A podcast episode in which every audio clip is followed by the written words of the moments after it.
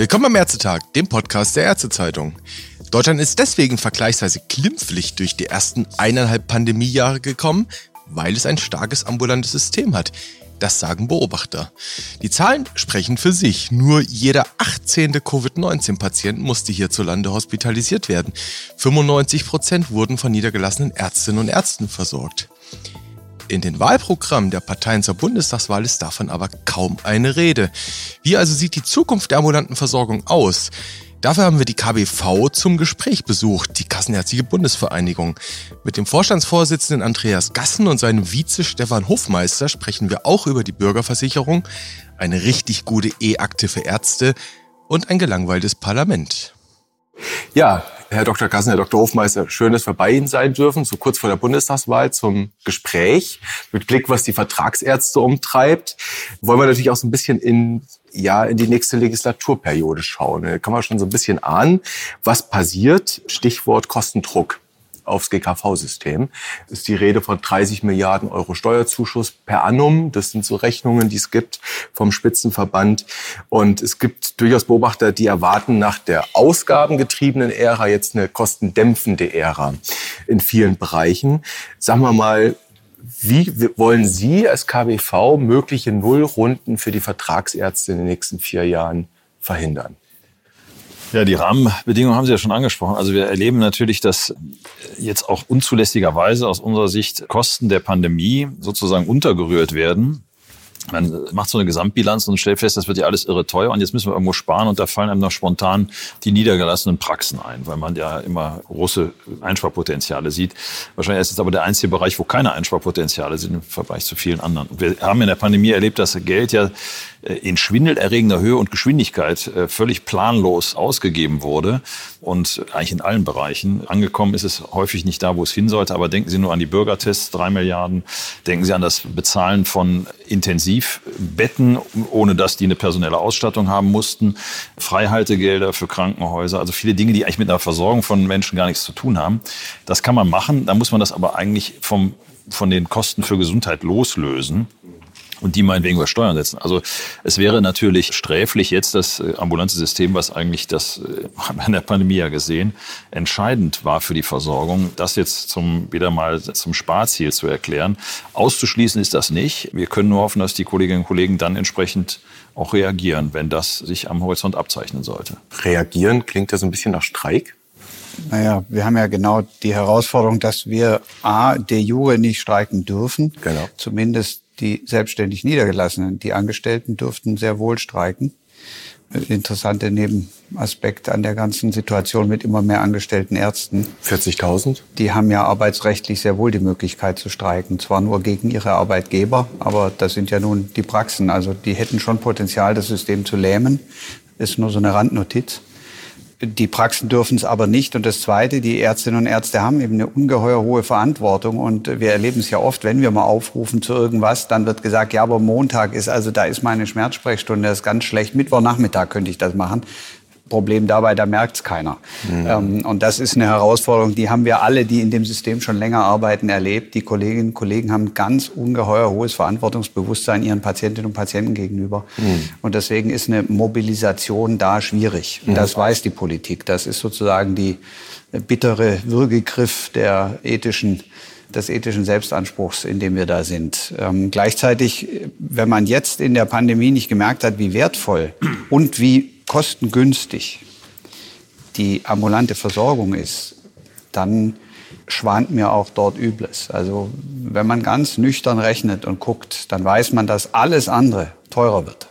Alle staatlichen, alle zentralistischen Institutionen, Herr Gassen hat es aufgezählt, haben Unmassen von Geld gebraucht, nur dafür, dass sie leere Betten zur Verfügung gestellt haben, also überhaupt nichts versorgt haben. Die ambulante Versorgung hat in der ganzen Zeit vollständig weiter versorgt. Alles, was kam, und auch alles, was zusätzlich kam. Mhm. Ja, wir werden darauf hinweisen, wir werden damit argumentieren, ob wir durchdringen, das weiß ich nicht. Mhm. Wenn nicht, sehe ich aber äh, ganz finstere Zeiten zukommen und zwar auf, auf Deutschland und nicht auf die Ärztinnen und Ärzte. Auf die Versorgung insgesamt. Auf die Versorgung. Jetzt hat der Gassen schon angedeutet, wir haben natürlich das Thema Pandemiekosten, das ist der eine Aspekt. Auf der anderen Seite haben wir Aussagen, dass immer mehr Behandlungen natürlich ambulant möglich sind, aber in dem Kuchen der GKV-Ausgaben werden die stationären Ausgaben immer größer. Vielleicht dann mal die, die Frage, wo sehen Sie denn vielleicht auch ja, Effizienzreserven, über die man diskutieren sollte?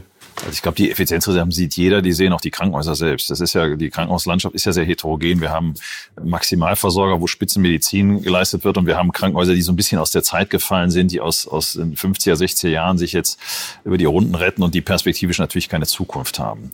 Und jetzt hat man durch die ganzen Corona-Hilfen sicherlich einige dieser Krankenhäuser nochmal über die Runden gerettet.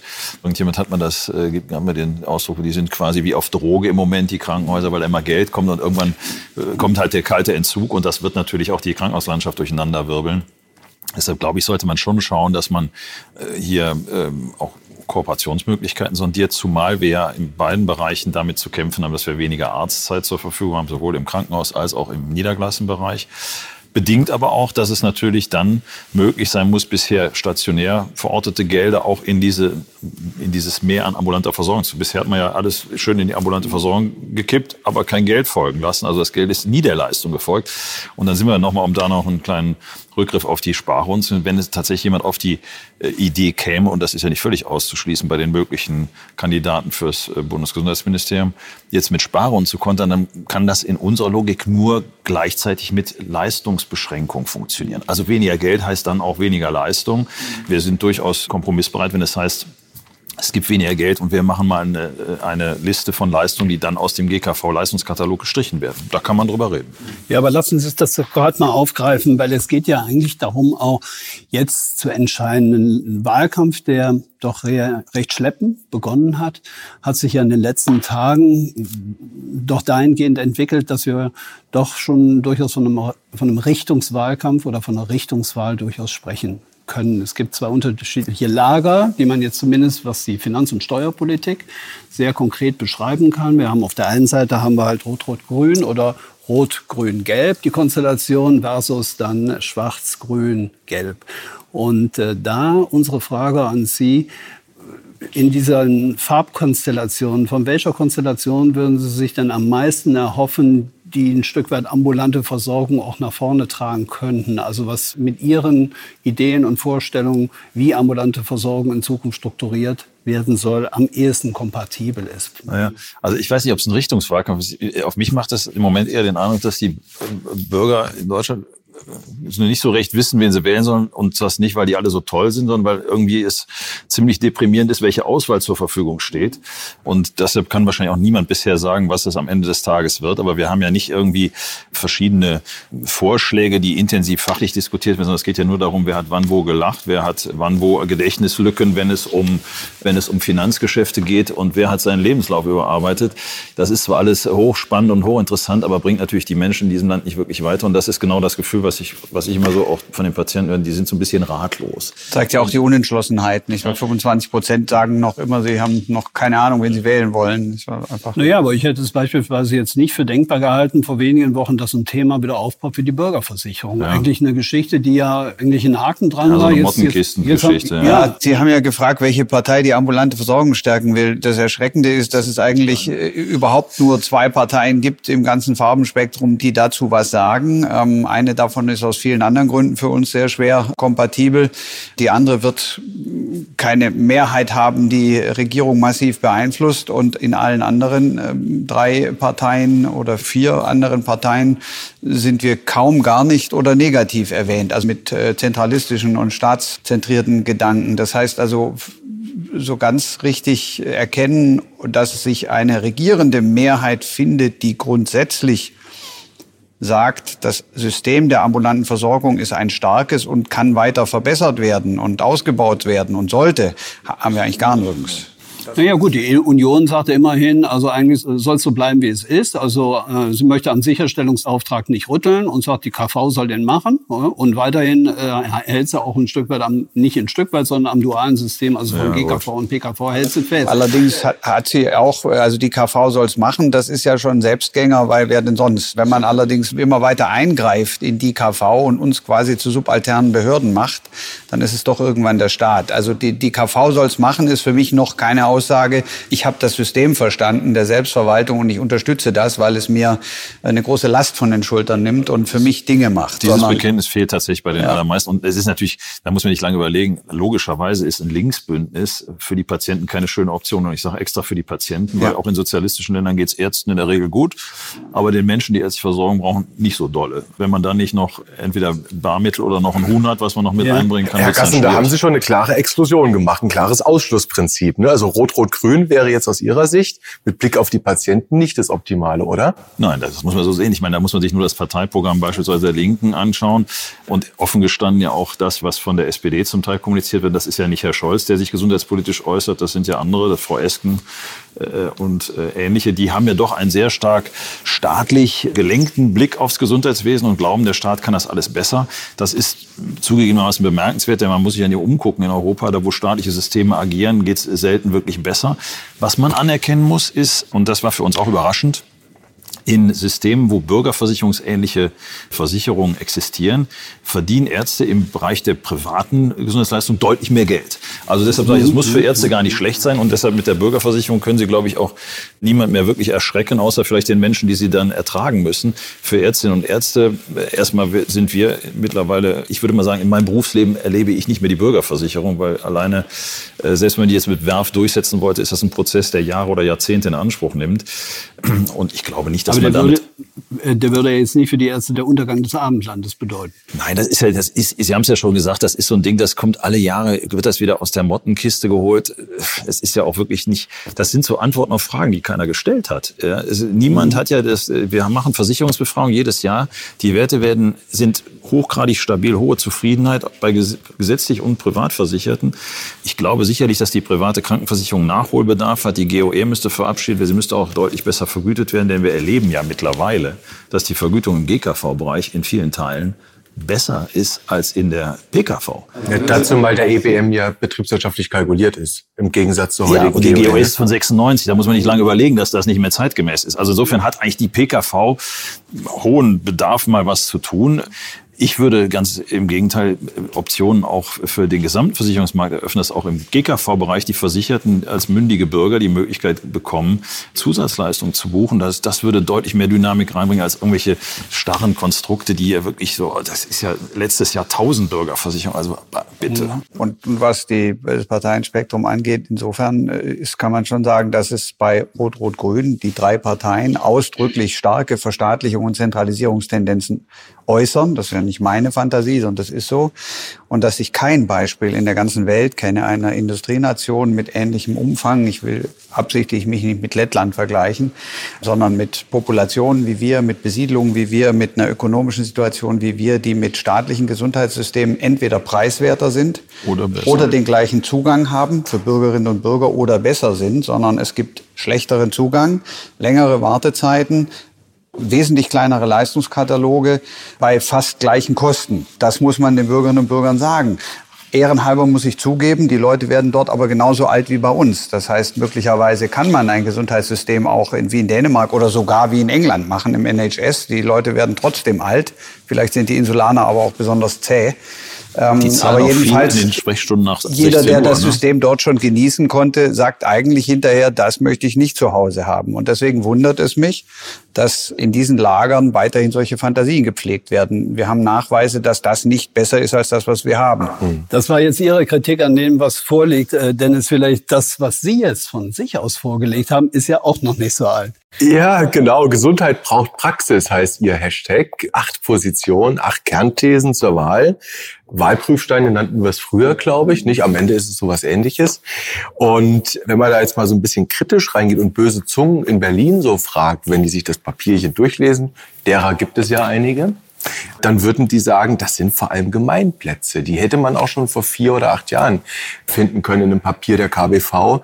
Und die Frage, die sich dann natürlich stellt, wenn Sie jetzt sagen, so richtig die Konzepte haben die nicht. Äh, für die ambulante Versorgung, die da zur Wahl stehen. Wo sind denn dann die kreativen Ideen der Selbstverwaltung, respektive hier der KBV? Also wir haben uns natürlich bemüht bei acht Schlag und Keep it simple. Wir wollten ja auch die Lesenden nicht überfordern. Aber es ist natürlich klar, dass wir sehr ausgefeilte und detaillierte äh, Konstrukte haben. Nehmen Sie alleine die möglichen Ideen zur Umwandlung nicht mehr rentabler Klinikstrukturen, Fusion und Zusammenarbeit mit Praxen in strukturschwachen Gebieten. Das ist sehr fein ziseliert. Das könnte morgen äh, etabliert werden. Das haben wir auch in vielen Regionen ist schon fast bis zur Serienreife bekommen. Interessanterweise hat dann immer die jeweilige landeskommunale oder sonstige Politik ist da reingegrätscht. Also als ich Kassen, Krankenhausgesellschaft, Niedergelassene, alle waren sich einig, Politik grätscht rein. Also da weiß ich jetzt nicht, wer die valideren Konzepte hat und Allgemeinplätze, das würde sich ja dann nahtlos auch in die äh, Programmatik der Parteien einführen, die ja an Allgemeinplätzen nicht mehr zu überbieten sind und ehrlicherweise bis auf ganz wenige Schattierungen können Sie da wahrscheinlich bei vielen Parteien oben die Logos austauschen. Das würde niemand merken. Mhm. Vielleicht auch noch eine Erwiderung an der Stelle. Ähm, da stehen natürlich keine Dinge drin, die ähm, Menschen lesen möchten im Sinne von Innovationen, die an Verstaatlichung, Zentralisierung und regulatorischen Eingriffen interessiert sind. Also insofern, das haben wir natürlich nicht geschrieben. Wo sind wir noch konkret geworden? Mehr ambulant als stationär ist eine konkrete Forderung, die ist so banal wie immer noch nicht durchgesetzt. Deutschland ist das Land der westlichen Industrieländer, das am allermeisten stationär versorgt. Das muss politisch angegangen werden. Das haben wir wieder gefordert. Und Sie haben vorher nach Effizienzreserven gefragt. Da müssten auch Effizienzreserven drin sein. Dieses Geld lässt sich dann sicher gut und anders einsetzen bei gleichbleibend hoher Versorgungsqualität. Das ist eine Forderung, die wir haben. Ähm, eine Forderung der ausdrücklichen Förderung der Selbstständigkeit äh, ist auch eine sehr konkrete Förderung. Warum? Weil in der Selbstständigkeit eben ein Potenzial steckt, was man nicht hat in den Anstellungen. Die besondere Einsatzbereitschaft und dieses eigene äh, freie und auch sehr flexible Wirtschaften. Also insofern würde ich sogar ganz umgekehrt sagen, das sind relativ konkrete Forderungen. Die sind sehr banal, ja, weil es relativ banal ist, weil das System nicht von Grund auf reformiert werden muss. Für die Notfallversorgung gilt ganz Ähnliches. Wir haben in Deutschland eine hervorragende flächendeckende Notfallversorgung. Die kann optimiert werden. Das muss ja auch. Die muss besser digitalisiert werden. Die muss besser miteinander kommunizieren. Dazu haben wir sehr viele sehr konkrete Ideen. Die muss aber nicht neu erfunden werden. Nun ist eine der Positionen von der KBV, das ist auch eine erwartbare Position, die Freiberuflichkeit der ärztlichen Berufsausübung. Ärzte sind freie Berufe, soweit ist das klar aber auch, und das ist wichtig zu betonen, vornehmlich in inhabergeführten Praxen, so heißt es in dem Papier. Ne? Und wenn man, wir hatten es eben, diese 40.000 schon Angestellten in den Praxen, in den MVZ, der die Kurve geht nach oben, das ist ein Trend. Vernachlässigen Sie diesen Trend nicht ein Stück weit? Nein, aber das Problem ist, wir müssen ja Versorgung sicherstellen. Der Sicherstellungsauftrag liegt bei den KV. Und es ist jedem klar, wenn man sich anschaut, und wir, ich habe selber in der Praxis äh, angestellte Kollegen, das ist ja nicht, die machen ja keine schlechte Medizin. Aber die haben eben, und deshalb sind sie eben Angestellte, klar umrissene Arbeitsbedingungen. Das bezieht sich auf nicht nur Gehalt, dass sie fix kriegen, anders als ein niedergelassener Selbstständiger, der gucken muss, was bleibt übrig. Und die haben klar umrissene Arbeitszeiten. Und die liegen in der Regel deutlich unter 40 Stunden in der Woche. Bei niedergelassenen Inhabern liegt sie deutlich wahrscheinlich über 50 Richtung 60. Und es ist völlig klar, wenn wir sagen, ab morgen müsste die gesamte Versorgung der Niedergelassenen und der Klinikärzte über Angestellte laufen, dann fehlen uns schlicht und ergreifend Zehntausende Kolleginnen und Kollegen. Und Politik hat es ja über Jahre grandios versäumt, Studienplätze entsprechend aufzubauen. Nach der Wiedervereinigung wurden, glaube ich, 5000 sogar gestrichen. Es ist also völlig klar, wenn man auf wenn man komplett auf angestellte Strukturen umsteigen würde in einem kurzen Zeitraum, würde das mit einer massiven Einschränkung des Angebots einhergehen. Deshalb sind wir natürlich bemüht und hoffen, dass viele Kolleginnen und Kollegen auch aus der Angestellten-Situation wechseln ja etliche in die Inhaberposition, mhm. dass das viele tun, weil wir nur so diesen Workload äh, schaffen.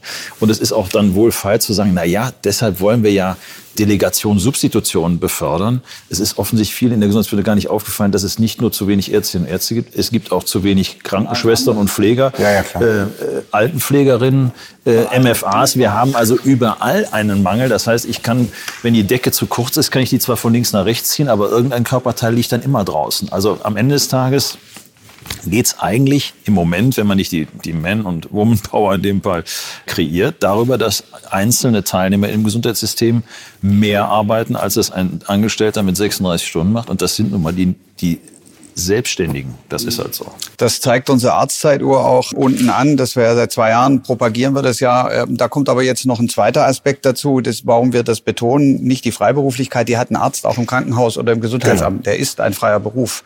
Sondern die Selbstständigkeit. Das eine, was Herr Gassen schon beschrieben hat, aber auch systemisch. Man vergisst und wir, wir ignorieren nicht den Trend. Wir sehen den Trend und warnen davor.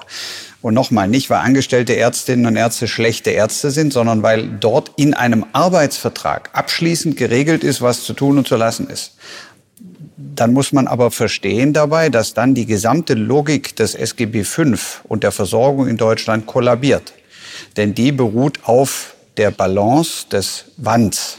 Ein angestellter Arzt hat mit Wands nichts zu tun. Der hat einen Arbeitsvertrag. Ja. Es ist auch arbeitsrechtlich vollkommen unzulässig, den in Regress zu nehmen, äh, sondern der geht am Tag nach Hause und sagt, ich bin fertig, habe gearbeitet und ob das nun gut oder schön oder teuer war oder ob ich den oder jenen zuerst angenommen ist, ist, ist dem egal. Ich sage das jetzt ohne negativ denjenigen, also machen die nicht absichtlich, aber die kann ich damit nicht erschrecken. Und das Zweite ist, die werden dann durch den Marburger Bund vertreten und der kann, wie Herr Weselski auch, ähm, das hat ja Monti vor vielen Jahren mal bewiesen, mit der Andeutung einer Drohung eines Streiks, mehr war es ja damals nicht, glaube ich, haben die einen Gehaltssprung von 20 Prozent gemacht. Einen Tarifvertrag durchgedrückt. Weil das keiner haben wollte in Deutschland, dass die Ärzte mal fünf Tage zu Hause bleiben. Das heißt also, das muss uns klar, nicht, dass wir ignorieren das nicht, sondern im Gegenteil, wir sagen, weil das so ist, wird das zu einem Systemwechsel führen, vor dem wir warnen, damit es nicht hinterher heißt, ja, das haben wir nicht gewollt. Mhm. Denn wenn das Ding mal gekippt ist, da gibt es einen Point of No Return. Und eine KV kann nicht gleichzeitig für die Arbeitgeber und die Arbeitnehmer da sein. Beim Juristen wäre das Mandantenverrat, da ist das evident. Und für eine KV ist das genauso. Ich kann nicht in meiner Vertreterversammlung, ich muss es zurzeit, aber ich kann ja nicht gleichzeitig, da ist der Angestellte Vertreter und sein Chef auch, der Eigentümer. Wie, wie soll ich die gleichzeitig vertreten? Das ist also systemfremd. Ähm, und deswegen warnen wir davor und sagen, das, ist, das muss man einfach wissen. Ja. Dann kommen wir an ein System mit angestellten Medizinern. Das muss für den Arzt mhm. gar nicht schlimm sein. Aber wie gesagt, gesamtgesellschaftlich, was das Gesundheitswesen angeht, haben wir dann ein neues System. Kommen wir nochmal zur Pandemie zurück, um es ein bisschen konkreter zu machen, was eigentlich die Leistung auch der Hausarztmedizin in der Pandemie war. Und wir haben ja einen internationalen Unterschied festgestellt, was denn tatsächlich den Unterschied ausgemacht hat. Wir haben alle noch die Bilder aus dem Frühjahr des vergangenen Jahres aus Bergamo oder auch aus Spanien noch, noch sehr, sehr äh, plastisch vor Augen. Und das ist ja Gott sei Dank in Deutschland ausgeblieben, was ja der Tatsache geschuldet ist, dass sehr, sehr viel auch aus, über die Praxis, also in einem akkordierten, abgestimmten System zwischen Praxis und Klinik letztendlich gelaufen ist. Das Gros der Covid-19-Patienten ist halt in den Praxen der Hausärzte versorgt worden. Sie haben immer wieder auch in entsprechenden Erklärungen darauf hingewiesen. Zurück jetzt zu Ihren acht Kernpunkten, die Sie fordern. Was wir so ein bisschen, was ich so ein bisschen vermisst habe, ist dann auch vielleicht auch eine klare Aussage nochmal zum Thema Primärarztsystem wo ja eigentlich in ihren Positionen nicht direkt die Rede ist, vielleicht so ein bisschen verklausuliert in der Äußerung zu finden ist, eine effektivere Steuerung der Versorgung, die sie sich wünschen. Das ist als ein Punkt, den man natürlich so auch in diese Richtung interpretieren kann. Aber ist das Thema für Sie erledigt? Oder ich erinnere mich sehr gut noch an eine Diskussion, die wir im Herbst 2019 auch dazu geführt haben, als es um das Thema Selektivverträge geht. Aber vielleicht mal zu dem ersten Thema. Primärarztsystem, ist das eine Option? Also für mal den ersten Teil, wir profitieren von einer flächenmäßig hervorragend ausgebrachten ambulanten medizinischen Versorgung. Das ist noch der Fall. Das geht langsam zurück, so wie generell die Landflucht ein Problem ist. Wir glauben, dass das aber mit den Praxen, wenn überhaupt, am besten zu halten ist. Ich finde es fantastisch, dass die gleichen politischen Lager, die sagen, wir brauchen in jedem Dorf einen Arzt, alle von Zentren schwärmen. Zentrum und überall ein Arzt passt nicht zusammen. Nicht so richtig, also es ja. ist unlogisch. Das sei nur vorweggeschickt. Insofern glaube ich, dass hausärztlich, aber auch fachärztlich die Art, wie wir das ausbringen, ähm, schon außergewöhnlich ist. Diese mhm. Nähe zum mhm. Arzt gibt sonst nirgends. Die werden wir auch in der äh, geografischen Nähe nicht durchhalten können. Es wird nicht überall Neurologen und Orthopäden geben. So, jetzt komme ich zur HZV. Die Politik hat vor vielen Jahren entweder aus Unkenntnis oder absichtlich diese primärärztliche Steuerung halb eingeführt und hat uns diesen vergifteten Ball ins Feld geschmissen ähm, was ja auch viele Jahre zur ähm, intensiven Selbstbeschäftigung der Selbstverwaltung geführt hat mit viel bösem Blut. Das haben wir mittlerweile durch guten Dialog mit allen Beteiligten, sowohl in der KBVVV als auch mit dem Hausärzteverband und Medi und anderen Akteuren. SPIFA sind ja inzwischen auch die Fachärzte dabei, haben wir äh, hart daran gearbeitet und sind so weit gekommen, glaube ich, gemeinsam sagen zu können, wir merken, dass das keinen Sinn macht, dass wir uns da gegenseitig beharken. Man hat uns da sozusagen vergiftetes Geschenk gemacht. Was wäre denn die Konsequenz gewesen? Die Entscheidung, ob ich eine primärärztliche Steuerung will, ist keine medizinische. Das ist eine politische Entscheidung. Mhm. Das ist eine politische Entscheidung. Dafür gibt es gute Gründe, es gibt aber auch Gründe, es anders zu machen. In Deutschland gibt es bisher keine Zugangsbeschränkungen für den Bürger. Der kann machen, was er will. Jederzeit immer alles. Also unbegrenztes Leistungsversprechen gegen aber sehr begrenzte Mittel in dieser Zwickmühle stecken wir. Aber dazu gab es ja von Ihrer Seite dann, ich hatte soeben an die Diskussion erinnert, ja. als zusätzlichen Wahltarif durchaus sowas. Genau, das ist jetzt unser Vorschlag zu sagen, ja. natürlich braucht man. Ist der weiterhin Ihr Steuerung? Vorschlag? Ja, man braucht, also es ist ganz klar, jeder alles jederzeit und das aber zu sozialverträglichen Beiträgen.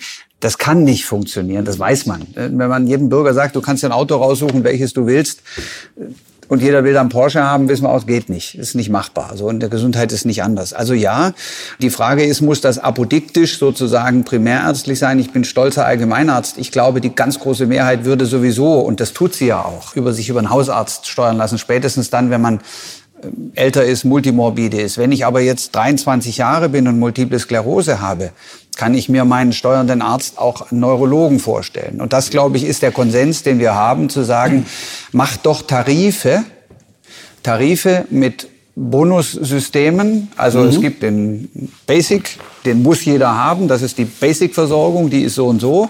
Und dazu kann man sich dann überlegen, bin ich einer, der sehr Wert darauf legt oder lebe ich eh auf dem Land? Da gibt es sowieso keinen weit und breit. muss ich eh immer zum Hausarzt latschen, dann nehme ich auch den Tarif und der kostet vielleicht ein paar Mark weniger.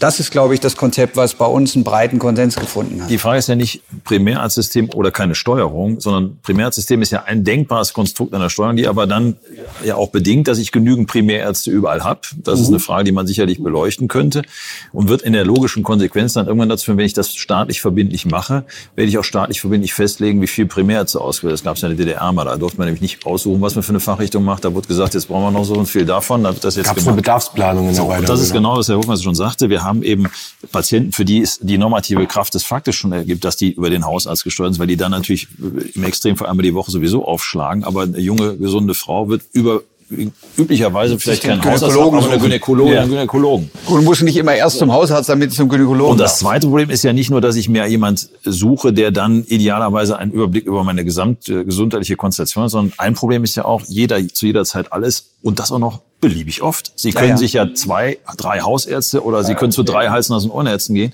Das ist ja der tiefere Sinn. Er schließt sich ja nicht spontan, wenn es nicht eine extrem abgedrehte Erkrankung ist, die vielleicht zwei Superspezialisten sich noch anschauen müssen. Und das ist eine Sache, wo wir sagen, das funktioniert eben nicht. Aus Sicht der Krankenkassen funktioniert das deshalb hervor, weil die sagen, ist doch uns völlig wurscht, wie oft die zu wem auch immer hingehen. Wir zahlen einmal mit befreiender Wirkung und, und danach ist gut. Das wird sich jetzt ein bisschen verändern. Die EGV-Leistungen nehmen anteilig zu. Das heißt, da könnte durchaus auch ein bisschen Druck auf die Kassen kommen. Deshalb, wir sind durchaus für eine intelligente Steuerung, die sich aber jetzt nicht an irgendwelchen politischen Grundsatzdingen abhängig macht. Ist, das, ist der Primärarzt jetzt zwingend der Hausarzt? Der Logik folgend wird das überwiegend natürlich der steuernde Arzt sein. Ja. Aber es gibt eben eine Menge Konstellationen, wo es anders sein kann. Und das führt mich vielleicht noch, Entschuldigung, Herr Dr. Hofmeister, aber führt mich noch mal zu der konkreten Frage. Wir hatten es ja eben auch mit den Selektivverträgen gehabt. Und wenn Sie sich die Geschichte anschauen, die ist lang, die geht zurück bis Ende der 90er Jahre, also mit dem Gesundheitsreformgesetz im Prinzip die ersten Gehversuche, wo der 73er ins Gesetz geschrieben wurden, dann 2004, 2007, 2011, die entsprechenden Änderungen, haben wir alle noch so weit auf dem Schirm. Aber die Frage ist doch die, jetzt ist selektivvertragliche Regelung eigentlich nirgendwo mehr so en vogue. Naja. Äh, und nirgendwo, also selbst die AOK, wir haben gesundes Kindlichkeitszahl, eine Kündigung, eine Kündigung eines Vertrages. Also das scheint jetzt offenbar nicht mehr so der große Ja, aber der Hintergrund war, die Macht der KV zu brechen. Das war doch die einzige. Das meine ich. Das war, war doch damals der, oder Boshaftigkeit. Das war doch damals der Hintergrund. Und dann hat man gesagt, war das immer versucht, mit Versorgungsverbesserung zu erklären. Also es geht dann zurück auf Olaf Schmidt. Ja, das war die Zeit 2001 ja, bis, ja. bis äh, 2000. Und dann hat man gesagt, gut, äh, der, die Selektivverträge sind ja auch mittlerweile auf einem guten Level, aber es wird ja auch nicht wirklich mehr. Und wir haben einfach nur gesagt, wenn das so gut ist mit den Selektivverträgen und es ist eine bessere Versorgung, sie wird auch noch günstiger und billiger, dann ist es doch nur logisch, A, dass man es das, das, das System ausrollt. und dass in der Konsequenz dann auch Versicherte, die sowas machen, und das ist der, dann sind wir beim Wahltarif, auch einen finanziellen Vorteil dafür hätten. Also wenn ich was habe, das ist nicht für, vielleicht für jeden, aber für eine ganze Reihe von Leuten besser und billiger, gibt es doch keinen Grund, das nicht allen zugänglich zu machen. Und das Hemmnis, das technische Hemmnis, deswegen habe ich vorher so gesagt, entweder war das dilettantisch, das so technisch so zu machen, oder es war eben boshaft oder feige. Wenn man hätte erreichen wollen, dass man wirklich sagt, diese Primär, dann hätte man die flächendeckend ausprobiert und dann nach Erfolg gesagt, dann ist das jetzt Bestandteil des Kollektivvertrags und damit wäre das ein Tarifmodell. Ganz klar. Das wäre ein möglicher Tarif, den Versicherte den Bürgerinnen und Bürger wählen könnten. Ganz wichtig aus hausärztlicher Sicht der Paradigmenwechsel aus wirtschaftlicher Sicht war, dass man anerkennt, dass ein solcher Arzt eine sehr hohe koordinative, also er hat einen hohen Aufwand, denn wir reden nicht über eine 20-Jährige, die sich da einschreibt, äh, die sowieso nie zum Arzt geht oder einen 25-Jährigen, sondern wir reden ja über Patienten, die tatsächlich auch wiederkommen. Dass dieser Aufwand anerkannt wird, dass das ländliche Arbeiten, das auf in dünn besiedeltem Gebiet anerkannt wird, all das ist richtig und wichtig, aber wie gesagt, entweder oder, konsequent und dann auch für alle selektiv hat ja im Wort selektiv immer, es sind immer Inseln. Und die Inseln, wir jammern alle über die Schnittstellen. Ja, die Insel gilt dann in Hamburg oder in Baden-Württemberg, wenn der Patient umzieht oder einen anderen Arzt, der woanders ist und so weiter, dann Fremdkassenzahlungsausgleich über tausende Selektivverträge.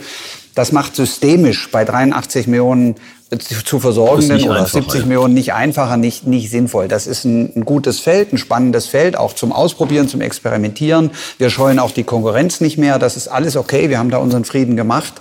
Aber die Politik muss sich entscheiden. Ein letztes Wort noch zur Steuerung. Es gibt Länder, in denen noch viel radikaler gesteuert wird über eine Registered Nurse, über in Dänemark, über ein Telefonat, über Anruf bei Esmed. Deswegen habe ich vorher gesagt, das ist politisch und nicht medizinisch. Ja? oh ja, Holland, ja, das ist politisch und wir lassen uns nicht nochmal, wenn wir klug sind, in diese Ecke drängen, dass wir den Kampf ausfechten. Mhm. Aber nochmal Tacheles gefragt, die Frage von Wolfgang Vandenberg, 73 und Co.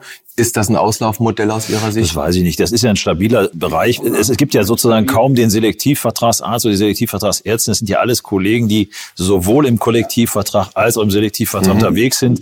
Manchmal sogar bei Patientenschnittstellen. Also nochmal, da gibt es überhaupt keine Front. Ja. Ähm, das ist ein Segment, das hat sich auch mittlerweile etabliert. Ob das jetzt perspektivisch mehr wird oder nicht. Ich würde mal sagen, die letzten Jahre sagen, das ist auf einem gewissen Level, das ist ja gar nicht schlecht, irgendwo geblieben. Okay. Es ist regional extrem unterschiedlich. Das erleben wir bei ganz vielen Versorgungsformen. Auch Belegarztsystem ist extrem regional unterschiedlich. Da und das hängt natürlich immer wieder auch von den handelnden Akteuren ab. Ja. Ganz klar. Das ist halt organisatorisch und ist es halt bürokratisch, ist halt Aufwand für alle Beteiligten. Das ist das einzig Ärgerliche daran. Oder wie auch Stefan Hofmeister sagte, die KBV hat da ein bisschen ein Stück weit auch ihr Frieden gemacht. Aber sie, sie haben einen, einen sehr wesentlichen Aspekt ja beide jetzt immer wieder auch betont, nämlich das Thema Steuerung kann man ja mannigfaltig verstehen. Muss man gar nicht so eindimensional mit Primärversorgungssystemen verstehen. Nurses, PAs, da gibt's ja auch hier viele Konzepte, die diskutiert werden. Anderes Konzept mit Thema Steuerung ist einfach, alle brauchen einen Überblick. Und die beste Idee für den Überblick ist die EPA, E-Patientenakte. Und jetzt gab's jüngst die Tage, das fanden wir ganz lustig, wir haben das auch relativ hochgehangen bei uns, eine Überlegung der Technikerkrankenkasse, die hat mal vorgerechnet, wenn das so weitergeht, mit der Nachfrage nach EPA. Erlebe ich die nicht mehr. In 72 Jahren haben alle TK-Versicherten eine EPA. Das ist doch, finde ich gut. Ja, in 72 Jahren. Jetzt wissen wir alle, das kennen Sie, April diesen Jahres, SVR-Gutachten, die stellen sich das ja völlig anders vor. Eine EPA quasi, die jeder bekommt, erstmal mit äh, Opt-out-Option. Weil aus ärztlicher Sicht gedacht, eine klug gemachte EPA, die jeder Versicherte hat, wäre doch eigentlich Gold wert. Das ist aber dann keine EPA mehr. Also wir haben ja, das wäre dann keine EPA. Also die EPA ist ein bisschen die Antwort auf Fragen, die keiner gestellt hat. Deshalb stellt man ganz überraschend fest, dass die Versicherten den Mehrwert dieser EPA nicht so spontan erkennen. Wir tun es ja auch manchmal etwas schwer. Und ähnliche Segnungen, die auch für Patienten vielleicht nicht spontan erkennbar sind, ist ein E-Rezept. Ja, sie bekommen jetzt kein Rezept mehr, sondern einen ausgedruckten QR-Code. Den müssen sie dann mittlerweile wahrscheinlich in einem Ordner mittragen, weil sie haben einen QR-Code für die Impfung Sie haben einen QR-Code für das Rezept. Die kann keiner mehr lesen. Da brauchen Sie einen QR-Code-Reader. Also das Ganze, und das Ganze natürlich auf Papier. Und insofern ist das Digitalisierung at its best. Und das nächste ist das, ist die EAU die im Moment auch die Krankenkassen noch gar nicht lesen können, weil es da so einen Barcode-Reader braucht, den die auch nicht haben. Also die Digitalisierung ist ja grundsätzlich ist ja der Elefant im Raum. Das ist ja logisch, dass wir da mehr machen müssen. Deutschland ist, glaube ich, drittletzter Platz in der EU. Weltweit wahrscheinlich auch nicht viel besser. Also wir sind ja mittlerweile, wir haben uns ja verzwergt in den letzten Jahren. Wir sind ja in keinem Bereich mehr wirklich führend. Das muss man einfach mal nüchtern anerkennen. Vielleicht auch der Grund, warum viele Menschen bei der Wahl so frustriert sind. Aber was da digitalisierungsmäßig macht, ist halt so ein bisschen mit der Brechstange. Jetzt machen wir mal was. Und man hat, und das ist unser Eindruck immer gewesen, uns eigentlich immer zum Teil auch gefragt, aber das hat man da nicht wirklich einfließen lassen. Und äh, natürlich fänden wir aus ärztlicher Sicht eine elektronische Akte, wo wir umfänglichen Überblick über die Patienten haben, wo man sich mit Kollegen austauschen kann. Gut und richtig, aber genau das bietet die EPA ja gerade nicht. Ich darf ja auf Wunsch äh, einzelner äh, Menschen im Gesundheitswesen nicht mehr von der elektronischen Aldi-Tüte sprechen, tu das auch hiermit nicht mehr, aber die EPA ist letztlich eine PDF-Sammlung. Das Einzige, was an der EPA wirklich digitalisiert funktioniert, sind die MIOs der Kassenärztlichen Bundesvereinigung, also die medizinischen Informationsobjekte, die natürlich auch nicht jetzt so reüssieren werden, weil kein Mensch eine EPA hat. Ja, das ist die Geschichte. Da stecken Sie eine Menge Energie ein, die nicht genutzt wird. Aber die funktioniert. Aber nochmal, weil mir das ganz wichtig ist, man redet über unterschiedliche Dinge. Das, was man medizinisch, wissenschaftlich bräuchte, wäre ein von der Geburt an lückenlose, Standard, mit standardisiert lesbaren Daten befüllte medizinisches Tagebuch des Individuums, das indiziert indexfähig ist, damit ich nicht suchen muss, wenn ich gar nicht wissen will, den ganzen alten Müll. Ne? Wir sind 53, ich will nicht alles, was älter als zehn Jahre ist, will ich gar nicht wissen, muss ich als erstes anklicken, nichts jünger als, also alles nur jung und so weiter. Keine und dann sage ich, keine radiologischen und so weiter. Dann habe ich die Befunde, die ich brauche und ich bin sicher, das sind echte ärztliche, medizinische, zertifizierte Befunde. Damit kann ich was anfangen als Arzt. Wenn ich die alle habe, dann weiß ich, ich habe nichts übersehen. In dem Moment, wo dem Patienten, und, und das ist gleichzeitig ein Albtraum, weil möchte ich so eine Akte wirklich haben und wer hackt die dann? Äh, es gibt sicher Regime und Industrien, die würden morden, um an diese Daten zu kommen. Und wir wissen, man kommt auch an solche Daten, egal wo sie liegen. Das heißt, die Frage, will ich das? Jetzt will ich einen Twitter, weil ich das auch nicht will. Jetzt mache ich es also so, dass der Patient aber dann das anschalten und ausschalten darf. Der Patient, der zu 90 Prozent gar nicht den Wert der Daten kennt in seiner medizinischen, einfach weil er es nicht kennen kann. Zweifel der weiß nicht, was ist wichtig. Damit ist für mich das Ding kompromittiert und wertlos. Da bin ich wieder bei Null und muss sagen, jetzt erzähl mir doch mal, was du alles gehabt hast. Und dann zeig mir mal, was du dabei hast. Und dann sind wir bei der Aldi-Tüte.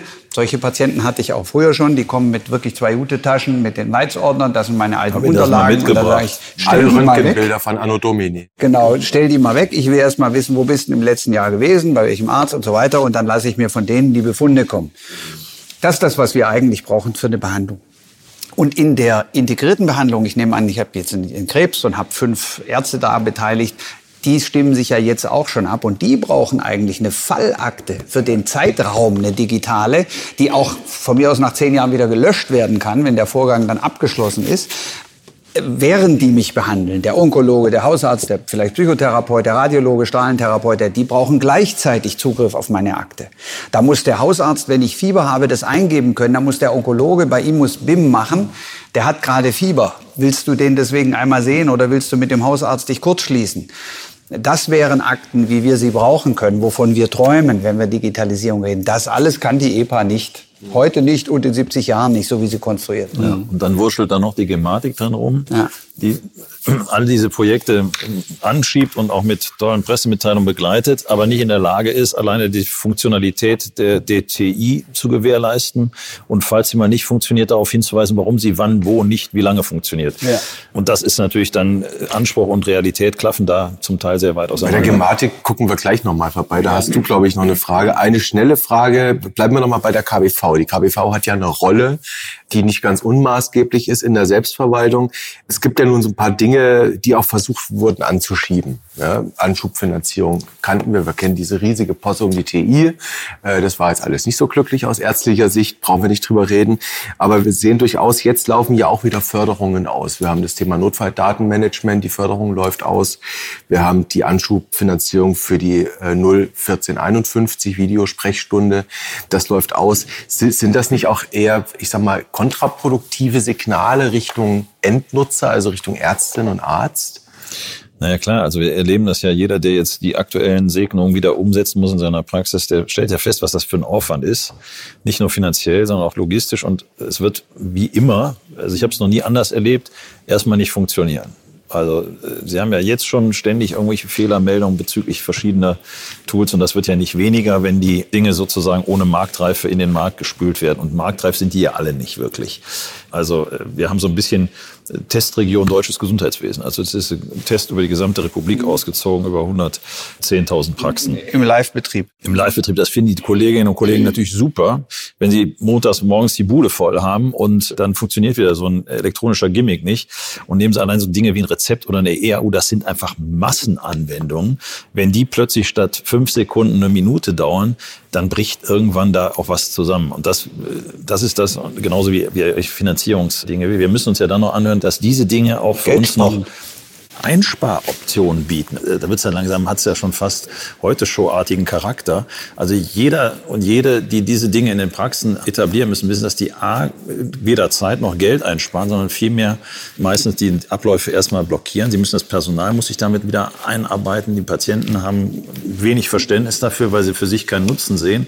Also da klafft schon tatsächlich das aus dem Elfenbeinturm der Digitalisierung und der Versorgung bei den Menschen auseinander. Und insofern sind das schon falsche Signale. Wir würden uns schon mehr wünschen, dass auf die Endverbraucher gehört wird. Und wir haben da sehr konkrete Forderungen. Die erste Forderung, nur Prozesse zu digitalisieren, wenn sichergestellt ist, dass der Prozess dadurch schlanker oder besser wird. Ja. Das Rezept ist das absolute Negativ, weil es dauert im Moment eine halbe Sekunde. Jeder kennt's, jeder versteht's. Der jetzt geschaffene digitale Prozess, der am Ende wieder ein Papier produziert, dauert was besonders dünn ist, dauert wesentlich länger. Also und wenn es nur zehnmal länger ist, ist es, wenn man das potenziert, das ist Irrsinn. Also das erste ist nur Dinge digitalisieren, die das auch brauchen oder den Prozess gleich variieren. Zweitens, Beta-Versionen erproben. Und zwar so, dass sie, so wie das in der Softwareindustrie immer üblich ist, erprobt werden in Praxen, die dafür auch bezahlt werden, die dann auch diesen Aufwand betreiben können und erst in den Markt einführen, in die Echtversorgung einführen, wenn sie stabil laufen. Und drittens dann ist wahrscheinlich das Geld das kleinste Thema, weil die Ärzte nicht digitalisierungsfeindlich sind. Wenn das funktioniert und das wird eingeführt und das läuft und das macht wirklich nur Tülüt beim Impfen. Wenn, Beispiel, wenn auf den Impfchargen in Zukunft immer Codes sind und ich als Arzt kann die einlesen und das trägt sich dadurch digital ins Impfbuch und in meine super. Doku ein. Und da sitzt nicht mehr eine MFA, ein Pinsel, Dann hätten wir die 350.000 Untererfassungen. Dann will ich dafür gar kein Geld. Dafür will ich überhaupt kein Geld haben als Arzt, wenn das funktioniert. Ist ja super. Tut's nur leider nicht. Genau, wenn das nicht funktioniert, ich brauche trotzdem zwei MFAs, die die ganze Zeit Zeug abschreiben. Du musst trotzdem den Scanner kaufen, der da nicht bei, liest. Ja. Genau, bei der Compute Group das Ding bezahlen, dieses Modul bezahlen, dann werde ich umgehalten. Also es ist nicht so schwierig. Das ist die Forderung, die wir haben. Und diese Art der Digitalisierung würden wir unterstützen, aktiv unterstützen und glaube ich, würden auch die meisten Praxen unterstützen. Ja, wir sind doch jetzt am Ende unseres Gesprächs und mir fiel in dem Kontext ja ein, dass wir in der Pandemie erlebt haben, dass viele Dinge ja über Verordnungen und Gesetze gesteuert worden sind. Und das könnte natürlich auch den Schluss zulassen, dass es hier zu einer Dysbalance gekommen ist, wo der Staat immer stärker versucht, auch hier ja, sein, sein Ordnungsprinzip hier durchzusetzen, sich nicht mehr darauf bezieht, eigentlich den Rahmen äh, eigentlich zu stecken. Und ich möchte Ihnen dazu zwei Beispiele nennen. Einmal nämlich dieses Beispiel Gematik, Sie haben es eben angesprochen, hinzugehen und zu sagen, hier die Mehrheit zu übernehmen. Das ist das eine Thema. Und das andere Thema, das uns alle so ein klein wenig schockiert hat, nämlich ja, den GBA dermaßen massiv in der Diskussion über die Liposuktion, über das Lipödem so unter Druck zu setzen, dass man gesagt hat, ihr liefert und wenn nicht, kommt die Ersatzvernahme. Und das ist eine Geschichte, die durchaus schon äh, zu denken gibt. Und daher die Frage auch von uns befürchten Sie ja nach der Bundestagswahl, wenn sowas kommt, dass der Staat seinen Einfluss hier im Gesundheitswesen aufgrund dieser Erfahrung möglicherweise ausbauen wird. Naja, es ist ja nicht nur, das ist jetzt GBA-Entscheidung. Wir haben doch in der Pandemie gesehen, allein schon durch die mittlerweile routinemäßige Verlängerung der epidemischen Lage nationaler Tragweite und das selbst im Sommer, wo man die Infizierten mit der Lupe suchen der musste. Der Bundestag scheint nicht mehr zu der wollen. Der Bundestag hat sich offensichtlich auch ans Homeoffice gewöhnt und will gar nicht mehr entscheiden. Und wir regieren seit anderthalb Jahren, wird ja nicht nur, und das ist ja das Trügerische, es wird so getan, als würde über diese epidemische Lage nationaler Tragweite auf spezielle gesundheitspolitische Erfordernisse schnell reagiert werden können. De facto ist das natürlich die Begründung, in weiten Teilen Grundrechtseingriffe an willkürlich gegriffenen Zahlen festgemacht umzusetzen. Und das ist, insofern geht das viel weiter als ins Gesundheitswesen. Das betrifft unsere gesamte Gesellschaft. Das ist ja weit, also man könnte ja sonst sagen mit den Schultern zu, ja gut, dann müssen die halt schneller arbeiten im Der GBA Staat oder so. der Das, bessere das, Bürger. aber es ist ja so, dass wir dass sich die Bundesrepublik langsam daran gewöhnt, dass über Verordnung regiert wird und nicht mehr, dass es eine Dreiteilung gibt, wie wir sie eigentlich im Grundgesetz festgeschrieben haben. Und das finde ich persönlich als Bürger, gar nicht mal als KBV-Vorstand, bemerkenswert und auch offen gestanden beunruhigend, wie nonchalant das immer wieder durchgewunken wird. Jetzt haben wir in der letzten Verlängerung tatsächlich, gab es dann erstmals einen, na, gewissen Widerstand. einen gewissen Widerstand, aber man hat mit einer Wiederkehr wird immer die Notlage verlängert. Ich finde, das steht einem demokratischen Land nicht gut zu Gesicht. Und dann ist es auch fast schon eine Petitesse, wenn man dann im Gesundheitswesen durchholzt.